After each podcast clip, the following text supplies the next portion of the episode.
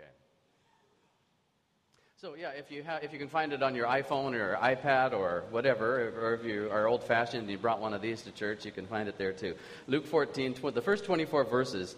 So this word "invite" is the key word in these verses. Eleven times it's used, and according to one dictionary, this word means this. I think I have a slide. To uh, speak to another in order to bring him nearer, either physically or in a personal relationship. So this word in, uh, uh, invite is about, this passage is about invitation, invitations. It's a passage about relationships. It used to be that when you were invited to something, like a wedding or some event, you would usually know the person who invited you, but now we all kind of get a lot of evites, don't we? I got one the other day uh, to attend a function that I knew nothing about in a place I, and pe- with people I, I, I didn't know. They assumed I had something to give them. That's why they invited me. It was a marketing ploy to this, invita- to this uh, event. I have no intention of going. And in this passage, Jesus is going to warn people about sending invitations only to those who have something to give them. So don't invite those that you just want to target for relationship or who can give you some kind of satisfaction in some way in return, either uh, business or emotional satisfaction. That's one of the main points he'll make in this passage.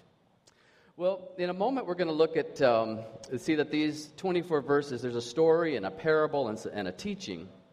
But before we get there, I want to just tell you right at the outset the main point of this passage. So it's in verse 11, and it is For everyone who exalts himself will be humbled. You have a slide here. And he who humbles himself will be exalted. That's the key point. Last time I was here, I spoke from Luke 19. And at that time, I mentioned that Luke 9 to 19 is the passage about Jesus' journey to Jerusalem. So in Luke 9, he sets his face to go to Jerusalem. In Luke 19, he gets there. And so those 10 chapters, 9 to 19, are sort of like a discipleship training manual. Eugene Peterson has written a book about those, uh, those, that passage, and it's called Following Jesus on the Way. So, in, throughout that teaching, Jesus is shaping his disciples on the way to Jerusalem. One of his favorite teaching topics is humility. Jesus taught a lot about humility in Matthew 5 1, he said that only the humble can actually get into the kingdom. The first requirement is humility. Uh, Jesus said that the humble are the only people God will listen to because he's, oppo- he's opposed to the proud. Jesus said that humility is actually the very first requirement for leadership. So, humility is absolutely key to Jesus' teaching. It's a reflection of God Himself. There's no way to be a follower of Christ without cultivating a humble spirit. He teaches so much about humility because pride, the greatest of sins, is so clearly pervasive in our lives. Just read the newspaper on any given day. Look for marks of human pride. You'll see it in the business section as companies seek to be number one. You'll see it in the sports section, in the bravado of athletes. You'll see it in the entertainment section, in the vanity of people who are in that section. But most clearly, if we examine our attitudes, our own attitudes and actions on any given day, we'll see, see pride most clearly. Why did I get so bugged with my wife when she thought my idea was stupid? Why did I feel so annoyed when that person couldn't understand my Chinese? Why do I tend to look down on certain people, assume that they, even before they speak, what's going to come out of their mouths is a dumb idea? Where do these feelings of contempt come from? Pride is so pervasive to the human condition, so much a part of our lives, that Jesus had to teach often about humility. Of course, his greatest teaching is actually through what he did. Even though he put this whole thing in motion, this whole universe in motion, we owe our very existence to him. He allowed us to abuse him, to hang him on a cross, so he could teach us the very basic thing about the human condition, teach us about our sin, but so that he could build on this community, on, on his death, this community. It would be the very foundation of the church. So we, the church, are built on the foundation of Jesus the crucified. We abide in the humility of the crucified one. So in this chapter, Luke 14, especially verses 7 to, uh, uh, 7 to 14, right in the middle, Jesus is going to teach about humility. And he's going to teach it in the context of, send, of giving and receiving invitations. So we'll look at this section in three parts. First, the human background in verses 1 to 6. And then there's heaven's background, in, which is a parable, verses 15 to 24. And we're focused mainly on the middle part, Jesus' teaching, verses 7 to 14. So let's look at the human background first. Verses 1 to 6. Did we have a scripture here, Josh, for this? Yes. Okay. So one Sabbath, when he went to dine at the house of a ruler of the Pharisees, they were watching him carefully. And behold, there was a man there who had dropsy. Jesus responded to the lawyers and Pharisees, saying, Is it lawful to eat or to heal on the Sabbath or not? Next slide. Okay, I'll just read it from my Bible then. But it's a different version. Oh, there we go. Then he took him and healed him and sent him away.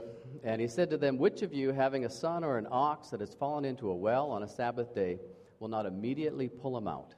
And they could not reply to these things. This is the first background to the story, the human background. Jesus is invited to the home of a prominent Pharisee after the synagogue service. Much like we would go for lunch after the church service, the service is over. Now it's time to meet together and complain about everything that happened at church.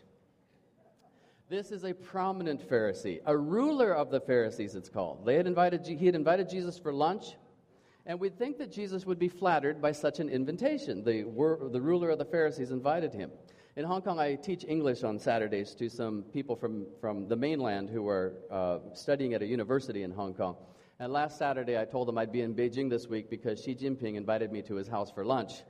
And uh, they all laughed about that, and a few of them told me to pass on their greetings to, to Chairman Xi.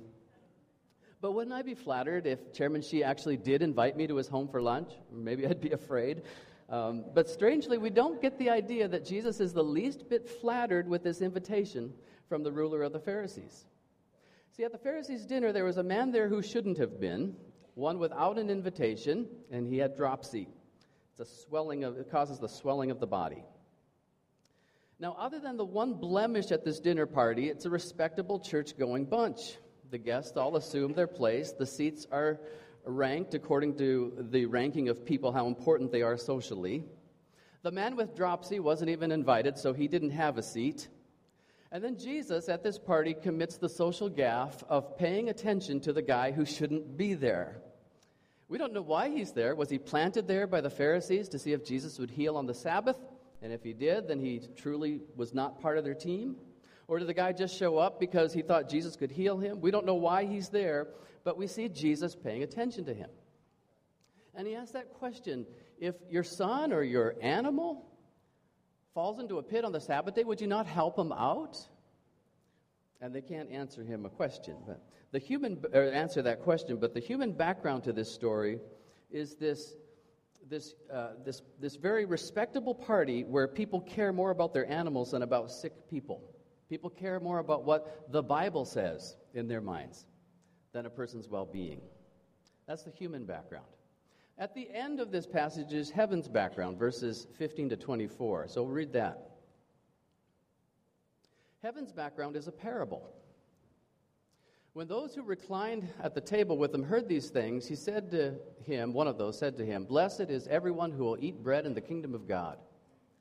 But he said to him, A man once gave a great banquet and invited many. And at the time for the banquet, he sent his servant to say to those who had been invited, Come, for everything is now ready. But they all alike began to make excuses. The first one said to him, I bought a field, I must go and see it. Please have me excused. Another said, I bought five yoke of oxen, I need to examine them. Please have me excused. And another said, I've married a wife, therefore I cannot come. So the servant came and reported these things to his master. The master of the house became angry, said to his servant, Go out quickly to the streets, the lanes of the city, and bring in the poor, and the crippled, and the blind, and the lame. And the servant said, Sir, what you've commanded has been done, and there's still more room. And the master said to the servant, Go out to the highways and the hedges and compel people to come in, that my house may be filled. For I tell you, none of those men who were invited shall taste my banquet. So, this is heaven's background to this party. It's about the party that heaven is throwing. It's, bit, it's different than the party at the Pharisees' house. You see, when heaven throws a party, everybody's invited. Now, most of the invitees, a lot of the invitees refuse to come. They all have what they think are good excuses, but basically, they don't think this party is going to benefit them, so they don't come. But heaven insists on having a full house for the party. There's lots of room. So the invitations go out to everyone imaginable the lame, the blind, people who normally are not invited to a party. So that Pharisees' party in the human background was cold, exclusive. Heaven's party was open and expansive, maybe even a little raucous. In between the human background and heaven's background is this teaching from Jesus. And he's going to show us that the path to get there is through humility. The path to move from human exclusiveness and coldness into heaven's expansiveness and joy, and to really do the work of the kingdom, is through humility. It's by giving and receiving invitations that will reveal our level of humility. How to act first as a host in 7, 11, 7 to 11, our guest in 7 to 11, and as a host in verses 12 to 14. So let's go to that middle part. In his teaching, Jesus will address first the guests and then the host. Verses 7 to 11, he addresses the guests. Now, he told a parable to those who were invited, and when they noticed how they chose the places of honor, saying to them, When you're invited by someone to a wedding feast, do not sit down in the place of honor, lest someone more distinguished than you be invited by him. And he who invited you will, both, will, come, by, will come and say to you, Give your place to this person. And then you'll begin with shame to take the lowest place. But when you're invited, go and sit in the lowest place so that when your host comes, he may say to you, Friend, move up higher. And then you'll be honored in the presence of all who sit at the table with you. Verse 11, the key to the passage For everyone who hum- exalts himself will be humbled, and he who humbles himself will be exalted. So Jesus notices the guests at this party the Pharisee threw, clamoring for the important positions. And he gives them a basic rule of thumb for how to be a guest take the lowest place. It's our basic response to the invitation. The way to respond to the invitation is through humility. I know some people, when they go to a function, think that as a guest that it's all about them. It doesn't really start till they get there, that their presence revolves, the function revolves around their presence. Some people like to come a little bit late so everyone can notice them when they come in, make an entrance. And Jesus says, no, it is the host's party. The host invites people and he assigns seats. The primary invitation we receive in life is that parable, the final parable of the kingdom that Jesus told, the invitation to God's party. How we respond to that invitation will impact every other part of our lives. And in God's kingdom, He initiates this big party and decides who will sit where. In the kingdom of God, we don't say, I want to sit wherever I want and do whatever I want. In the kingdom of God, in the feast that He has laid out for us, for me, I take the portion assigned to me in the place that He assigns me. There's a term in theology called prevenient grace, a theological term. It basically means that God has planned a party, God has set the table, and God has sent out invitations. This is prevenient grace. That parable at the end is about prevenient grace. And how do I respond to the invitation? Like in that parable, some people respond with an excuse for their absence, but everyone is responding some way to God's invitations. Some, some say no. Some might want to show up in church and think that's enough. Some say they have better things to do. I think rather than respond to or deal with prevenient grace, this grace that's given to us that we have to respond to, we adapt it to convenient grace. Grace on my own terms the type of grace that makes me the initiator. That I can respond to God however I want, whenever I want. Convenient grace puts me in the driver's seat. Prevenient grace recognizes that apart from God's initiative, God coming to seek me and giving me whatever I have, there really is no grace and there is no party. Like Rick said this morning, Jesus even gives us the strength to sin. It all comes from Him. The invitation is grace passed from one to another. The invitation to come and enjoy something that the initiator has to offer. Jesus refer, talks to the guest before he talks to the host. In a moment, he's going to talk to the host. But he first talks to the guest. In God's design of things, we can't be hosts before we've learned to be guests. That's the really important part of the, the way this, this teaching goes. As hosts, if we ever get a chance to host something, we really are just passing on grace. And we can't do that until we've had a chance to receive it. So I can't give out something in the name of Jesus if, unless I first realized I've received it first from Jesus. Part of the problem in our Christian lives is we often try to be hosts without being guests. And we confuse those roles. And we forget that my role in life is to receive and enjoy. And when we confuse that, I become proud. I start doing things that the host should do, be doing. I take on God's burdens. I fail to humble myself before Him. I think that the fate of the world hinges on me fulfilling my destiny. I become responsible for everyone else's problems.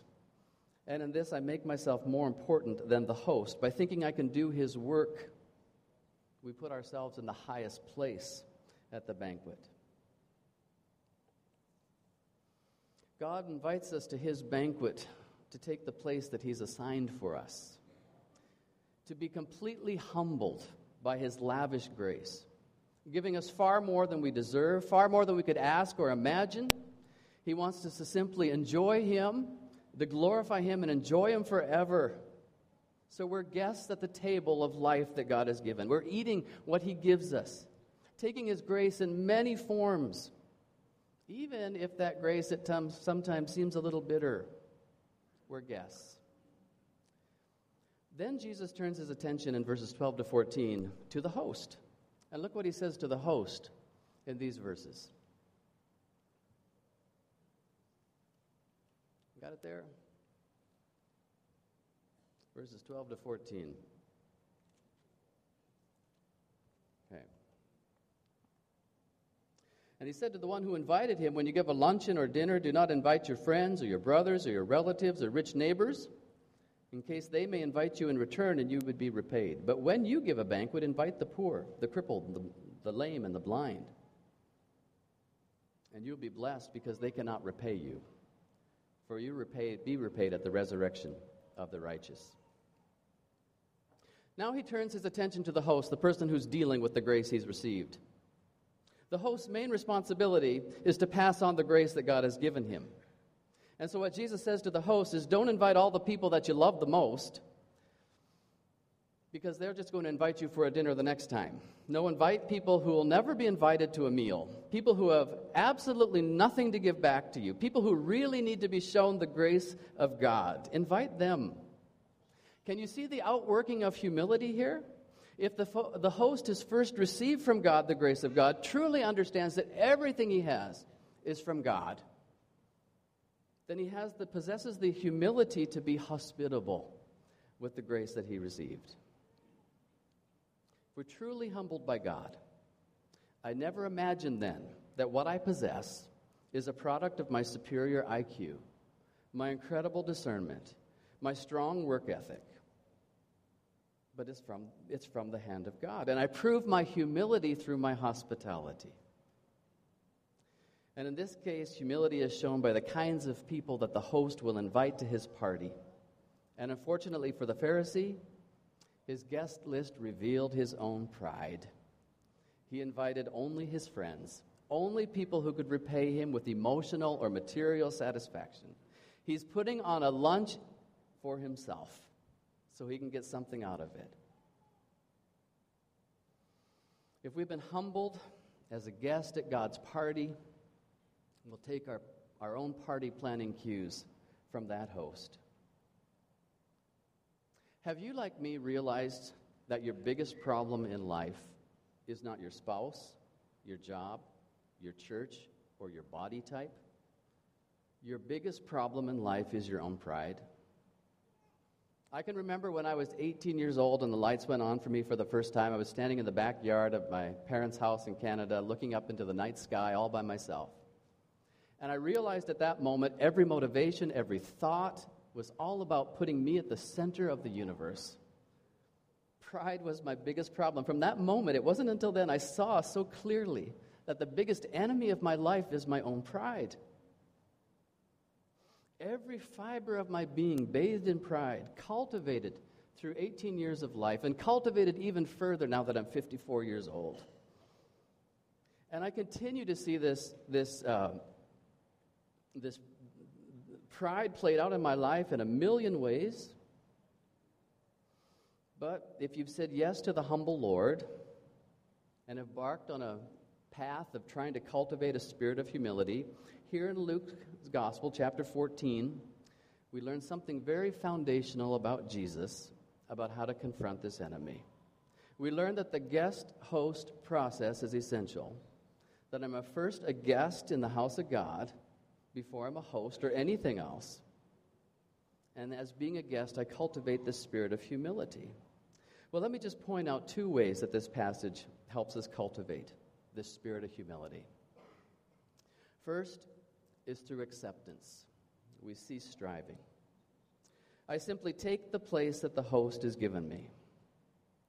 This first century Jewish practice of people coming to a banquet and then being, a, being ranked according to their social status has parallels in China. And I didn't know this until a few years ago. I went to many of these functions in like the Baojian, the, the little room in a nice restaurant. And there was always a nice little place setting there, usually facing the door. And I had no idea what that place setting was for. And sometimes I would go and just sit in that place, not realizing that it was different than other places. And one day I went and sat in that place, and another uh, foreigner that was with me said, Actually, you know, that's either for the host or the guest of honor, so don't assume that you can go and sit in that place. Now, we all are, we care enough about face to know that if we're going to lose face in such a way at a party, we won't sit at the honored place, right? But if we realize that God is really the host of life, and we apply that same principle not just to the Chinese banquet, but to all of life, don't we find that it's so challenging to take what the host gives us? When Paul wrote to the church at Rome and explained how great God's grace was, how thorough and how absolute and complete the grace of God was for them in Christ, the very first application point he gave them, Romans chapter 12 verse 3 was this.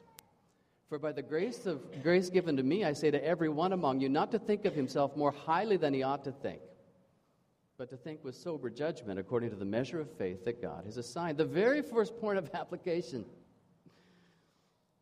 don't think too much of ourselves.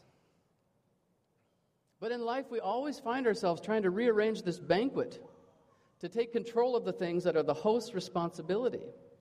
So, there's the very same thing Jesus said to the guests at the dinner take the lowest place is what he says to his disciples about leadership. The kingdom leader, even, is the furthest thing from a control freak. Learn to take the lowest place. Recognize that there's really only one leader, one host.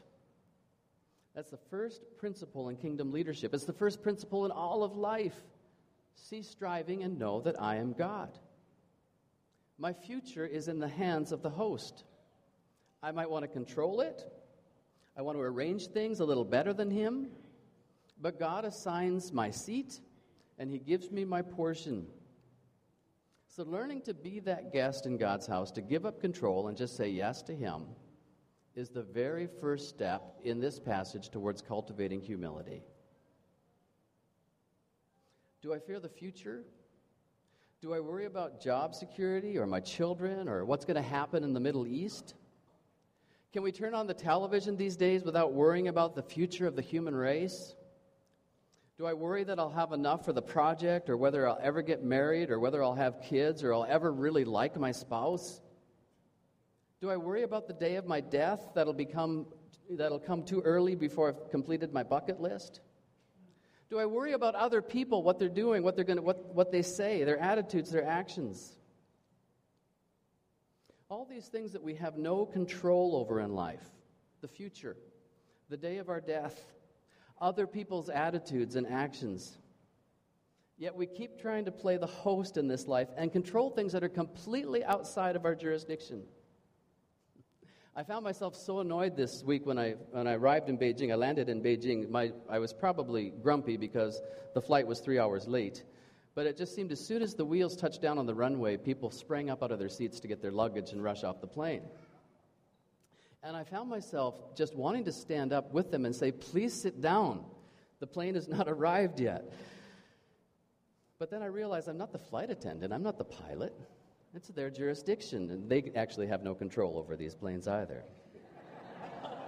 but I see the spirit of control in me so often. How I wish I could control so much more about life. If I was in charge of things, there'd be no more text walkers, there'd be no people driving on the sidewalks, there'd be no noise after 10 p.m. Why did God not put me in charge of running things? God's the host. The other day, I was praying with a guy in Starbucks in Hong Kong, one of my offices. I actually have many offices in Hong Kong, they're all Starbucks. and I knew this guy 25 years ago when we were both missionaries in a certain part of the city, and we lived in that same area, and our families would eat meals in each other's homes. And then he went to Australia to pursue a ministry assignment there, and we lost touch for about 25 years until six weeks ago. And in those 25 years, his wife had left him.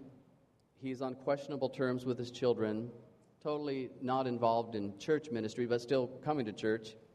Absolutely alone, American guy living in a small apartment, apartment in Hong Kong, trying to make ends meet. And we prayed together that morning after we talked for a couple hours, just praying with him. And as I started praying, I started reflecting on 25 years ago knowing him and coming to this point 25 years later when we're old people, almost old people. And who would have imagined that the host had these kinds of things prepared for his son to eat? But he's still walking towards Jesus. He believes that his life is in the hands of a good God who's working things out for him. Do you ever stop and ask yourself a question how in the world did I get here? And then reflect back on the years and you think, my goodness, all the ways that, all the, the twists and turns my life has taken to get me to this point today, there's no way I could have planned this. Our lives are in the hands of a very good host, and Jesus says for, to us that this is really the first step towards cultivating a spirit of humility. Cease striving and know that I'm God. But then he gives us a second way to cultivate humility and that's through compassion. So, through acceptance, we cease striving, and through compassion, we start loving. The whole makeup of that party Jesus went to after the synagogue service was wrong. The guests had it wrong because they were taking places that weren't assigned to them. The host had it wrong because he invited people that could only pay him back. The poor man with dropsy had no place at the party. The test of kingdom humility in our lives is who do we initiate relationship with? Jesus said that the proof we have truly understand the grace of God, we truly understand we've received the grace of God, is when we give it away to those who can't pay us back. In the Gospels, there's a very close connection between humility and hospitality. To welcome those who can give nothing in return, just like the host welcomes me to his party. I mean, what do we really have to give God in this great, lavish party of grace he's invited us to? But to pass on what he's given me proves that I have truly accepted his grace in humility. The way of the world is to let our friends in and to build fences around our lives to keep others out. That's what the Pharisee did. God's way is to let everyone who's willing come, even his own enemies. One of the most influential teachers, I think, in the last few decades is Henry Nouwen. And uh, he was a professor at Yale. When he felt God calling him to lay down his prestigious position at Yale with some of the brightest people in the world, to devote the rest of his life to working with the mentally handicapped. And we might think he was squandering the gifts that God had given him, squandering his gifts of intellect and uh, the relationships that he'd formed in academia. But one who understands that all of life comes from God really has no problem using whatever life God has given him to dispense grace. And Nouwen wrote these words about hospitality.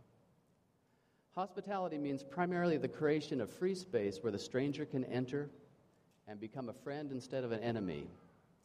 Hospitality is not to change people, but to offer them the space where change can take place. It is not to bring men and women over to our side, but to offer freedom not disturbed by dividing lines. Hospitality. It's not only about opening up our homes, it's about opening up our hearts. Now, most of us probably will not be called to that kind of radical life change that Henri Nouwen was called to. But all of us are called to hospitality as an expression of humility and as a way to cultivate humility. Jesus suggests to these people at this party, or to, he suggests to the host who had planned the party, and by implication to all of us who were in his kingdom, to invite the poor people who have nothing at all to pay us back. It's not as much as about giving donations to the poor as if they're objects, but about bringing them in, inviting them into our lives to offer them a place at the table, engagement. And Jesus suggests through that we cultivate kingdom humility as his disciples.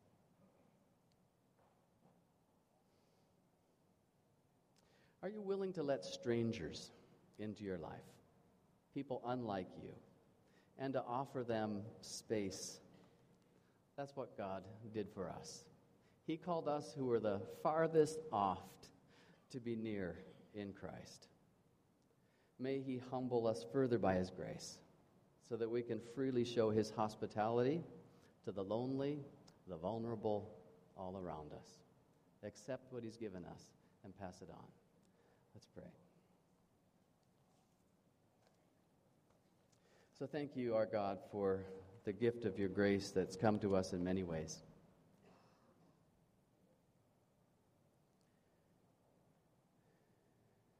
And um,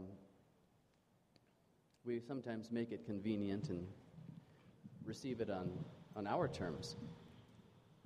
So, we just this morning, as your people, want to ask that you'll help us through that and to that you'll continue to humble us through the realization that the very breath I breathe right now is from your hand. You could take away my life at this very moment.